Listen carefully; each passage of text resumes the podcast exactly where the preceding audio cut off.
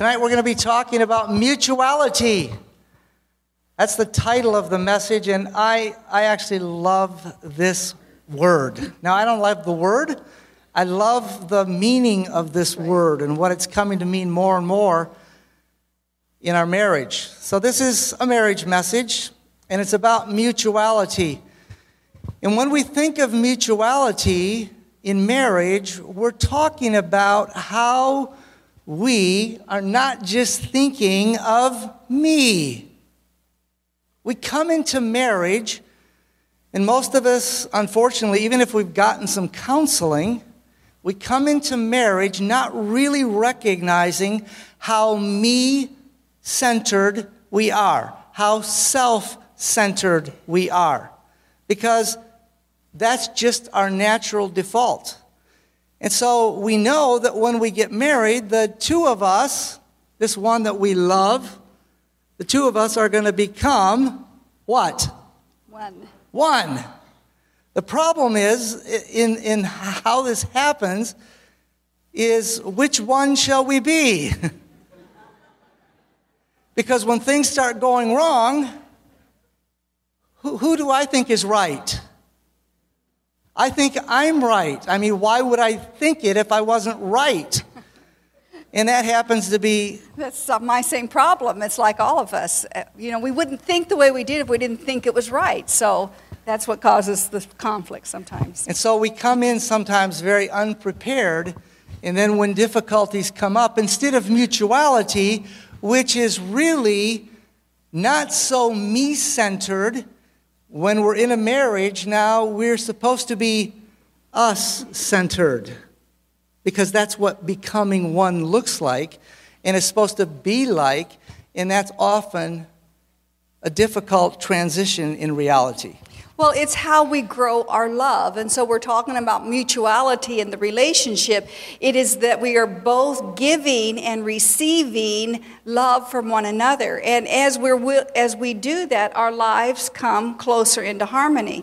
If I stay in my position, if I stay in my my perspective and then I'm right all the time and that if there's problems it's always his fault, then we do not have mutuality. So, mutuality is growing that love closer together and seeking to grow our love together in Christ, which is the person, the one who brings us that true harmony and mutuality in the relationship. In Philippians, the second chapter, in verse 3, it says, Let nothing, let how much? Let nothing be done through strife or vainglory. I want to stop right there and, and, and make this very simple and practical. We all know what strife is, right? We all know what that, that feels like, what that's like in our relationships. But sometimes we miss what vainglory is. Okay? This is a demonstration of our selfishness. It's a demonstration of our self centeredness. It's a demonstration of I want my way, and it's vanity, and I want to get the glory that should be going to who? To God. And it says, Let nothing be done through strife or vainglory, but in lowliness of mind. Is that natural for us to have lowliness of mind? It is not natural for us. Okay, it says, but in lowliness of mind, let each esteem the other better than who? Myself. Is that natural? No, it's not natural. But this is what God wants us to do to experience mutuality in our marriages. Is it possible? Yes. Absolutely. All things are possible through Christ. All his biddings to us, which this is one of his biddings, let nothing be done through strife or vainglory. All his biddings are his enablings.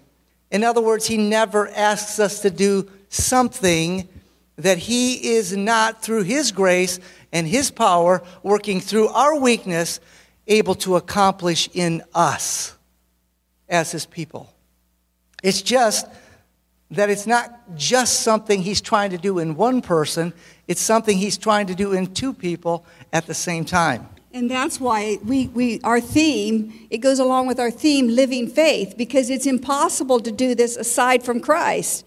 For two people to have harmony and mutuality in the marriage relationship needs to have two people who are living by faith in the power of uh, Christ. And so, as we go through this message this evening, we're going to cover three basic areas of mutuality. Think of what your relationship is and how you've done over this last week or the last few weeks in your marriage, and how have you grown in your mutuality, or how have you been stagnant? And in reality, we're not stagnant. If we're not growing, we are what? Declining, right? We got to go one way or the other. There's no level spot here in the Christian experience. Also, in the marriage, it should continue to grow. We want to help create a vision tonight in our relationships as husbands and wives that helps us to continue to press on to gain and, and grow in that mutuality. So, I want you to think about something tonight. It's a word that, that we often use in our own relationship and also as we're sharing and counseling with others. And that is, I want you to think about your mindset tonight. If you have the mindset of mutuality, and hopefully you'll have more of it if you don't already tonight by the time we're done sharing. But if you don't have that mindset, then you're probably experiencing the default mindset. That means that when something happens that we disagree about, I default to wanting my way. Okay? That's the default setting, and that's the default mindset. If tonight we can move our thinking by the grace of God and its surrender to the will of God, we can change, He can change that mindset so that we think in terms of mutuality and not in terms of my way. So, we're going to look at these three areas here tonight, and these are three areas that often cause conflict. In fact, the two of them are the number one and two cause for separation and divorce. So, we want to look at those tonight in the context of mutuality and the scriptures and what God desires for us to grow in our love for one another. One area we're going to look at is the financial part of a relationship. That's, that's number two area of, of separation and divorce. The number one is communication or lack of communication. We're going to look at mutuality and how we communicate. And the last area we're going to talk about is mutuality in our spiritual connection. Okay, so here we go with finances. This has to do with, with a financial mindset. We were very fortunate, and, and, and many of you are some of you that have been long-time family retreat people know that we didn't we had a marriage that was made in heaven we have no doubt. But we thought we were going to just live happily ever after we said i do. But we weren't made in heaven. Yeah so we found out that that we had some big difficulties that we faced especially in our first two years of marriage that some of you know and you've heard us share. And so our mindset in financial mutuality was one area we didn't struggle with. Praise you, Father. That's right. because that might have been too much with the issues we faced. But we came from homes where there was very strong financial management, particularly on the part of each of our mothers. Okay? And it made a very big impact on us. That was not something that we had to struggle with to get equilibrium. Many couples that we have gotten to know over the years, in the last 28 years of marriage and in counseling situations, have major struggles where you've got one person, and I won't say which it is because it's been both in both many different ways, but you've got one person that if there's If there's money that's available to me, it must be there to be spent on something I'd like to get right now, okay? And then there's the other person who's saying, can't we save a few dollars out of our paycheck? If we don't save for a rainy day, we're going to be in, in serious situations. And that creates some of those difficulties. So, mutuality in the relationship, it's not my money and it's not his money, it's our money. We came into our marriage both working full time as health professionals. I had my own apartment, my own car, my own money, my own savings account. He had all of that on his side. But when we got married, we pooled it immediately together. It was now one account under both our names to be shared and, and the decisions on how we spent that money was to be discussed and agreed upon in the relationship. That was a huge blessing for us. So it's not my money, it's not his money, it's our money. And it's really God's money, but we're the stewards. That's right. Yeah. And the other example that our parents were very good to instill in us by precept and example. They, that means they, they demonstrated that. They lived it out, not they just told us what was the right thing. And that was to look at the principles of God's word in economy, particularly in the area of tithing. And I think this is very important for us as parents to lay this foundation in our children Amen. for a heritage for the work of God to continue. So when we got married, both with full time jobs, we're renting our first home and we're saving for our home together to buy, saving for that down payment. We decided as we discussed our resources and the blessings God had given us through our, our employment that we were going to give not only a faithful tithe, but we're also told to give freely offerings, right? As we have been blessed, we freely give. And so, as we talked about this, we decided that we would also give 10% for offerings. Now, that was a pretty big step just starting out. But we had that agreement. We talked it through. There was nobody with pressure. It was God had planted that both in, in both of our hearts, and we found joy in that. In addition to giving to extra things in in the work of God as they came up and supporting somebody going through uh, one of our Adventist educational systems in different ways like that. So we were really very committed to be faithful to give back to God the blessings He had brought to us. And it was really exciting to, to be making that kind of commitment at the very beginning of our marriage. We had our five year plan. Okay, I'm not going to ask you to raise your hands on the five year plan, but most couples have their plan for when they get married and they're going to make money and they're going to do this and they're going to do that. And then, then, then we're going to, after we get kind of financially stabilized, which is a good thing, then we're going to have children, right? One week seven days after we made this decision to buy a house, we found out my wife was pregnant.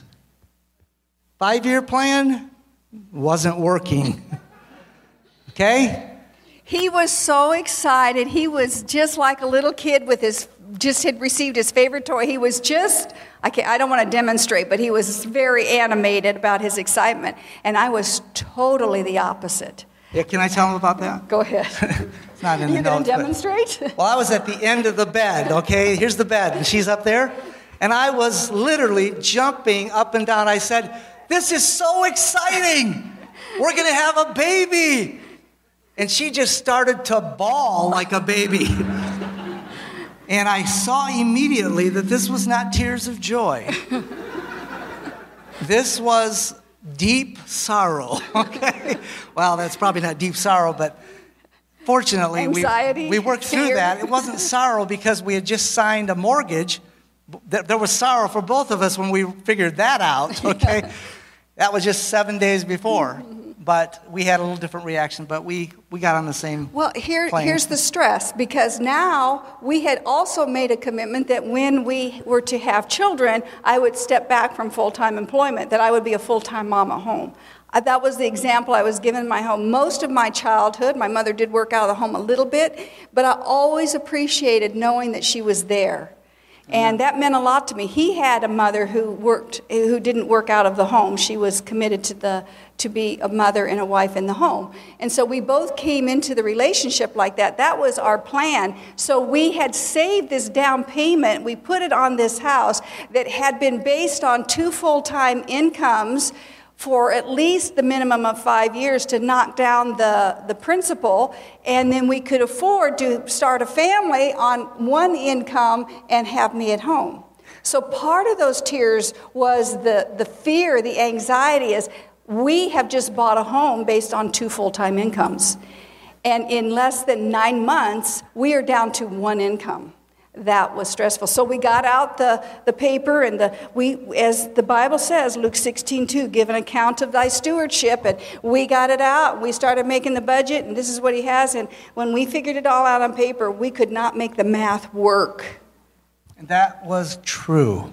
We could not make it work, but can you imagine what our first thought was to try to you know, have funds come back into that account. Where do you think that we might have been tempted to do? Offerings. I'm glad you didn't say the tithe, because that's not an option, right? That's God, God has that already. But we, we, we said that, you know, look, I mean, that's, that's sorry, that's 10%. I mean, doesn't say we have to do 10%. I mean, we've been very generous and more than that most of the time, that 10% every month. So but my husband said, honey, let's test God. Let's prove God. I mean, He has given us blessings. Let's just see if we can do it.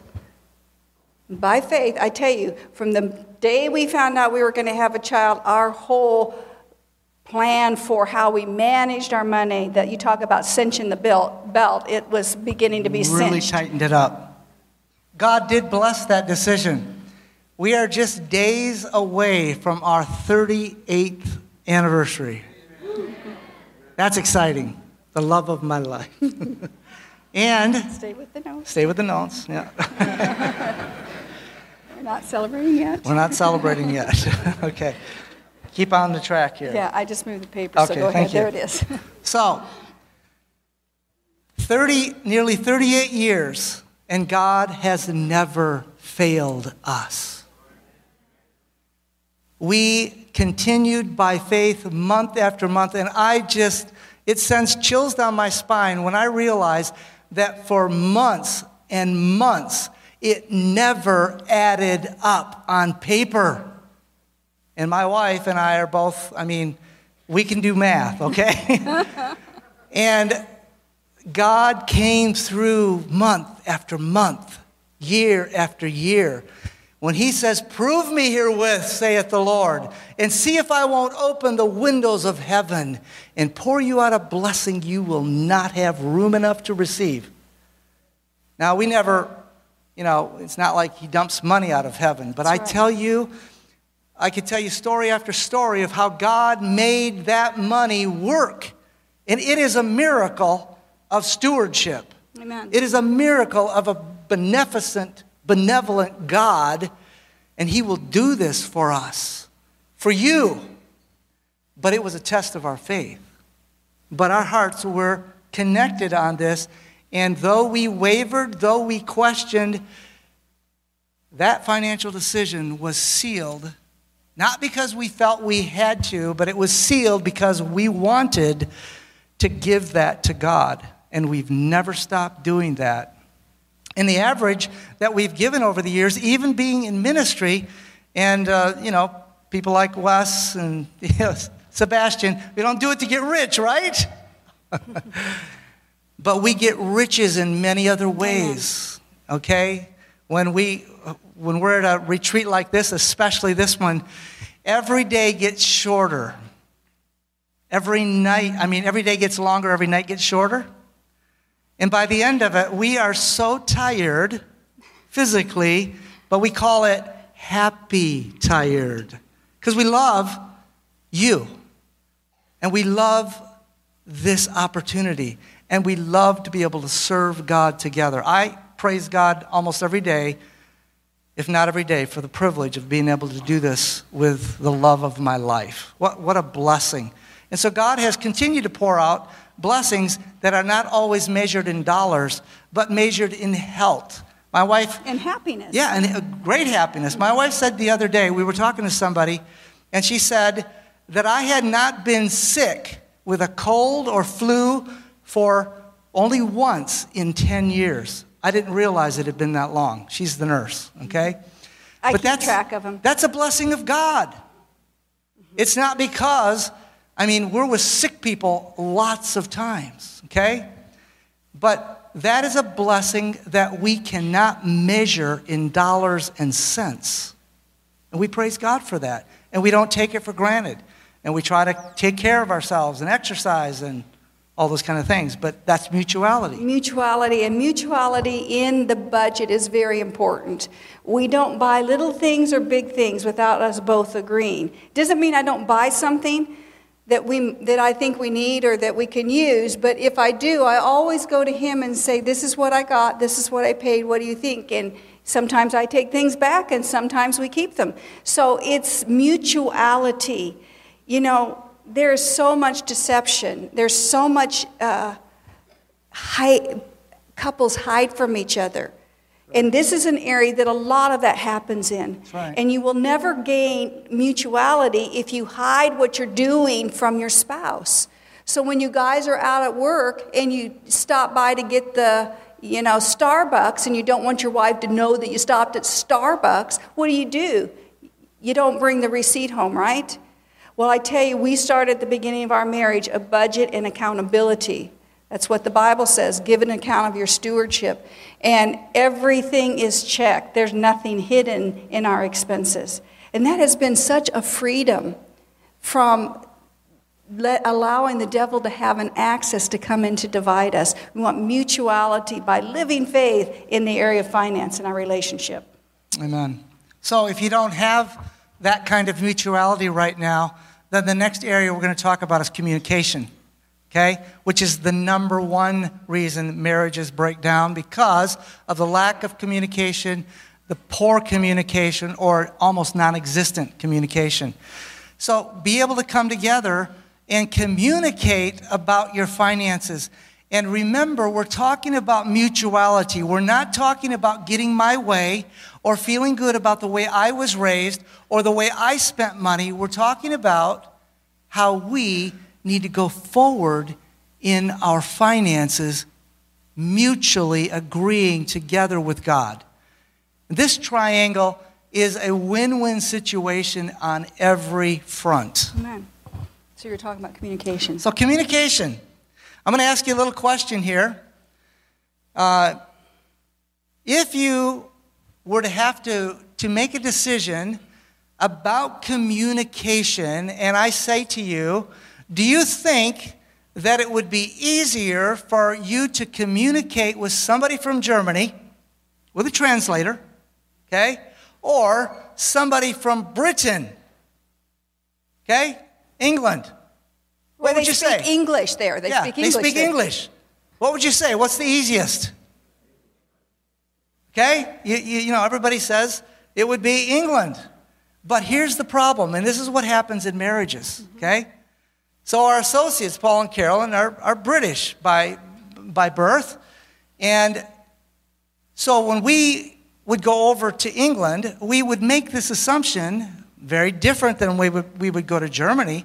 When we went to Germany, we were prepared for a difference in our communication level. And we knew that it wasn't going to happen very well unless we had an interpreter. Okay?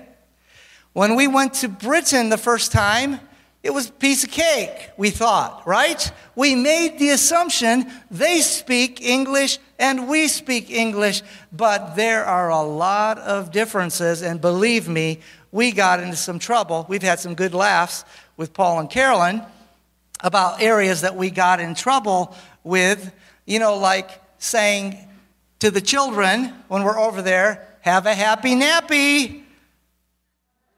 Do you know what that means over there? That means have a happy diaper. and the first time we did that, full, full, fully thinking that, hey, we're, we're, we're speaking the same language. and what happens in marriage is we think we're speaking the same language, right. but really we're speaking my language and her she's speaking her language and it's very different sometimes. And we guys tend to speak in bold headlines one liners like good. And when it gets really bad it's like uh. Yeah everybody knows exactly what i'm talking about. Because when we don't want to communicate guys can really shut down to very minimal grunts and groans. That is a different language to this girl okay She's going to speak to us if she gets the opportunity. And these are generalizations, but they're pretty, pretty accurate. She's going to speak to me if I will listen in paragraphs. Sometimes chapters. chapters, because I mean, he's got to understand it from the beginning to the end, right? He's got to have all the details. That's the way women are. We're, we, we are detail people.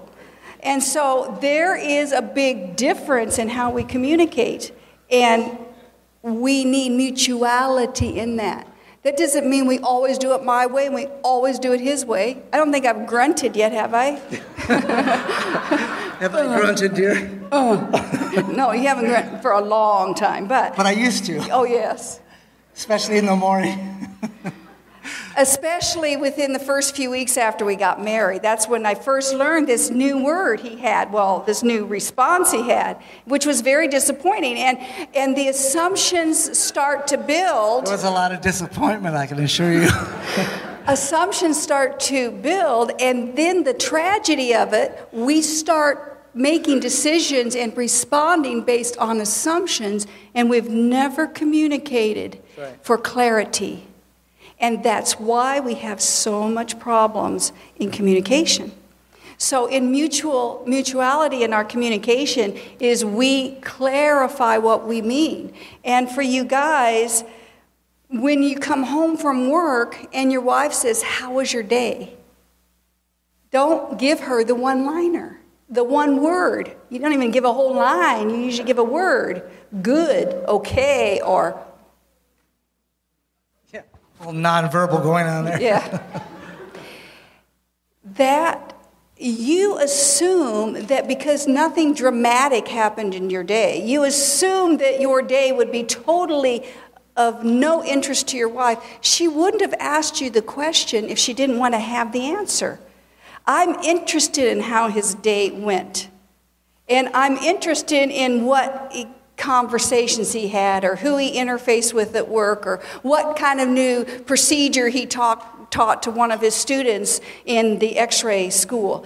I am wanting to stay connected to him through communication. So guys when your wife asks you a question she's not wanting the overall good. She's wanting to know about what is really going on in your life. Yeah i remember coming home i can I can actually remember driving in the car. We rode to work together and we drove home together. And on the way home this one day, this just sticks out in my mind as it's indelibly imprinted there. She said to me, Honey, how many times did you think about me today? And I paused. I just paused. That was it. That was a communication breaker because I paused. And the reason I paused is because I wanted to be honest. I didn't want to just say, oh, yeah, I just thought of you all day long, because that would have been a lie. but I paused and I thought through the day, just really quickly, just went through the day and I said, three times. She said, three times. And I could tell that that was not a joyful response. She said, I thought about you all day long. And I said, Did you get anything done at work? I was an honest question because I can't be doing radiology and thinking about my wife at the same time. And she said, Yeah, I got, I got everything done. I said, How can you be thinking about me and doing your work? This does not compute for a man's mind, okay? Now, I've, I've come to understand that over the years. But this was back when communication was strained. It wasn't very mutual. And in, in, in honesty and reality, when I use the word all day, that's true. Off and on all day long. It wasn't every second like I couldn't get him off my mind. But there's a lot of things we can do, you know. And I wouldn't be doing a nursing interview and be thinking about him. I wouldn't be doing that because I was the nurse recruiter. But I could be doing things at my desk or all kind of other things. I could be working in ICU and emptying the, the urine bag, and I mean, I could be thinking about him, and he doesn't get how you can be doing that. because what I'm saying is, you can be do task-oriented things. Okay. Sorry, that did not come out good. That wasn't in the Okay, Amos 3:3. Can two walk together except they be agreed? So the point is, we need mutuality in our communication. So, did you hear that? Amos 3 3. Not about the urinal bag, okay? Amos 3 3. I'm trying to think of okay. a, just a, a mundane task that I would be doing. I know. Can two walk together except they agree? That's the part you, you got to get in your head, okay? I know the stories tend to stick a lot easier. Can two walk together except they agree? And this is mutuality. God wants to give it to us as a gift if we are willing to let Him infuse that into us. Let, it, let His grace accept that He wants to do that. And so when I walk in, this is an amazing thing. There is life changing power in the gospel of Jesus Christ. Because now I am not just the one word person anymore. Now, my wife would tell you that I will start telling her stuff about my day that she's not even asking about. And she loves it. Amen. I don't have to ask because you volunteer. Yeah. You keep, it keeps us connected. We are part of each other's lives, even though we may be separated or apart. So that's what's the beauty of it. And I stopped assuming that she wouldn't be interested in what happened in my day in some of these mundane things that she used to say in these back hallways of radiology that are dark and mysterious and so many closed doors. So, what's she going to be interested about what goes on behind those doors? Anyway, well, I can, I can stay in tune with his profession and, and understand what he's doing. And it really helped me on my side, too, because I learned about more of the tests and things like that. So it was, it was beautiful and mutual. Part of mutuality, Proverbs 5, verses 18 and 19 says, Be happy. How's that for theology? Be happy, yes, rejoice in the wife of your youth. Are you rejoicing? Uh, no, this is not a raise your hand question. We can be rejoicing. I tell you, there's nobody in the world that I want to be with more than my wife. And I would not say that if it were not true, because right. everything gets recorded in heaven. She knows that. Do you think that means something to her? There is nobody on the face of the earth that I would rather be with than her. She is the love of my life. Okay? And I am happy with the woman that I married in our youth after nearly 38 years of marriage. And it's getting better every day. Amen. Because this is God's plan. That's right. His love for us, if we respond to it, makes our relationship with Him grow and get better. And the same happens because this relationship, husband and wife relationship, is the one relationship on the face of this earth that He has chosen to use as a representation of the love of Christ for His people. Isn't that beautiful? It's a responsibility, but isn't it a privilege that we can give a little sampling of that love when we are in a mutual, agreed relationship in Jesus Christ? Amen. Adventist Home, page 103. In your life union, your affections are to be tributary to the other. This is speaking of the husband and wife relationship. So listen again. In your life union, your affections are to be tributary to each other's happiness. Think about that. Each is to minister to the happiness of the other. That's true mutuality. Each of us is to minister to the happiness of the other. That means my focus is to m- do all I can to make his life happy, pleasant, joyful. His responsibility is to make my life happy, pleasant, and joyful. If we did that, we would have so little conflict, no conflict. And it says, the next sentence, this is the will of God concerning you.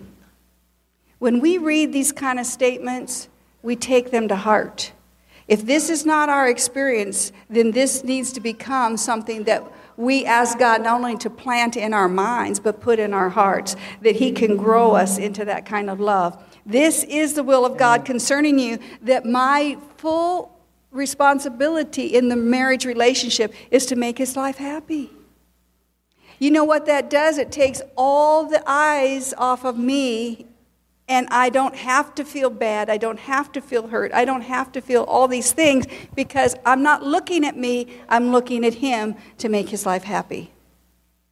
And vice versa. This is the will of God for each of us concerning you in our relationships.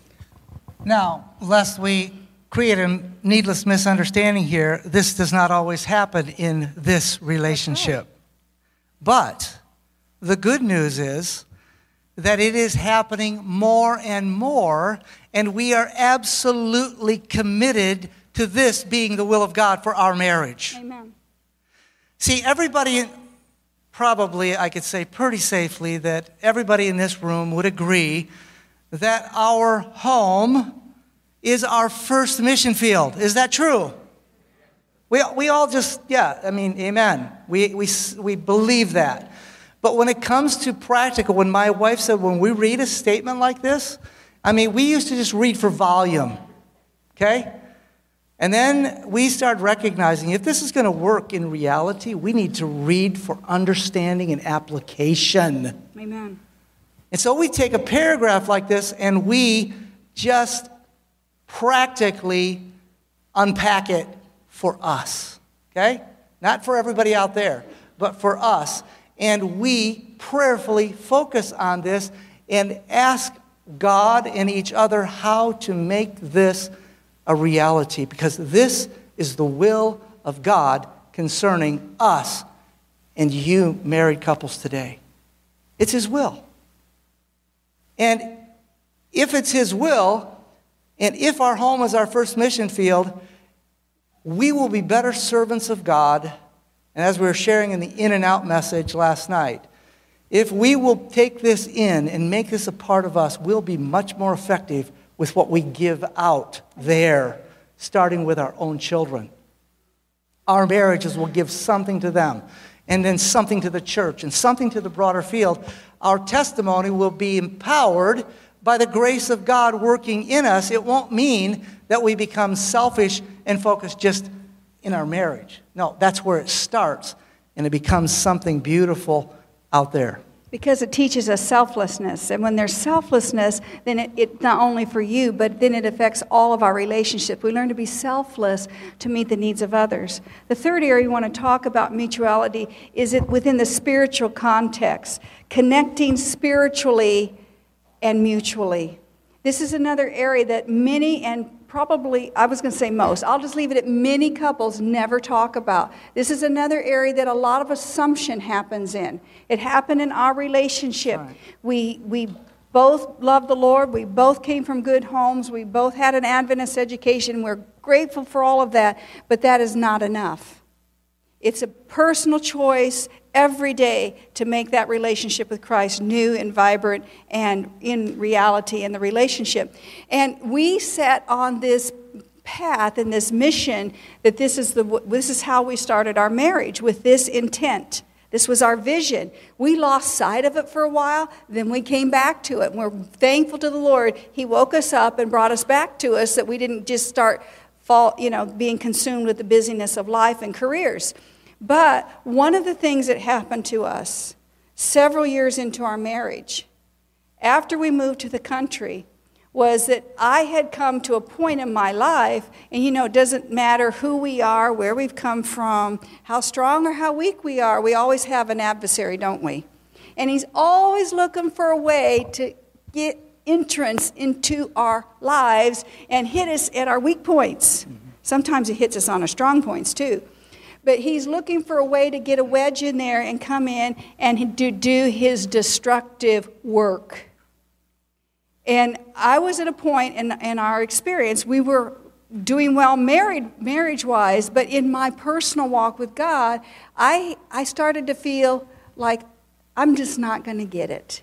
I mean, I was discouraged. I, I would get up in the morning, I would read, I would pray, I would read, I would pray, and it's like, I don't know what's ha- I have a very simple brain.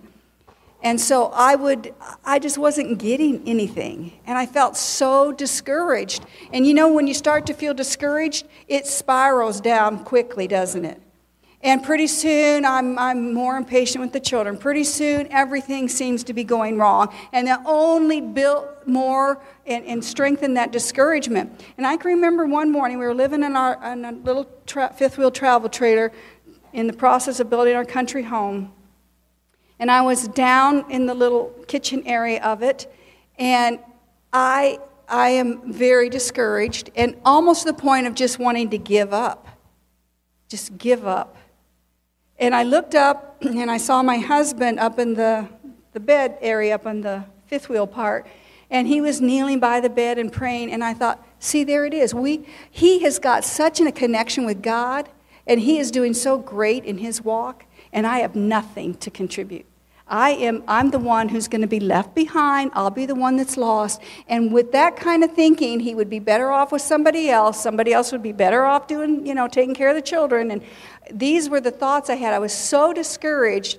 And I can remember starting to weep as I looked at him and thinking, wow, he has got it together. And when we get into that, and this is really, this is the devil's recipe, okay?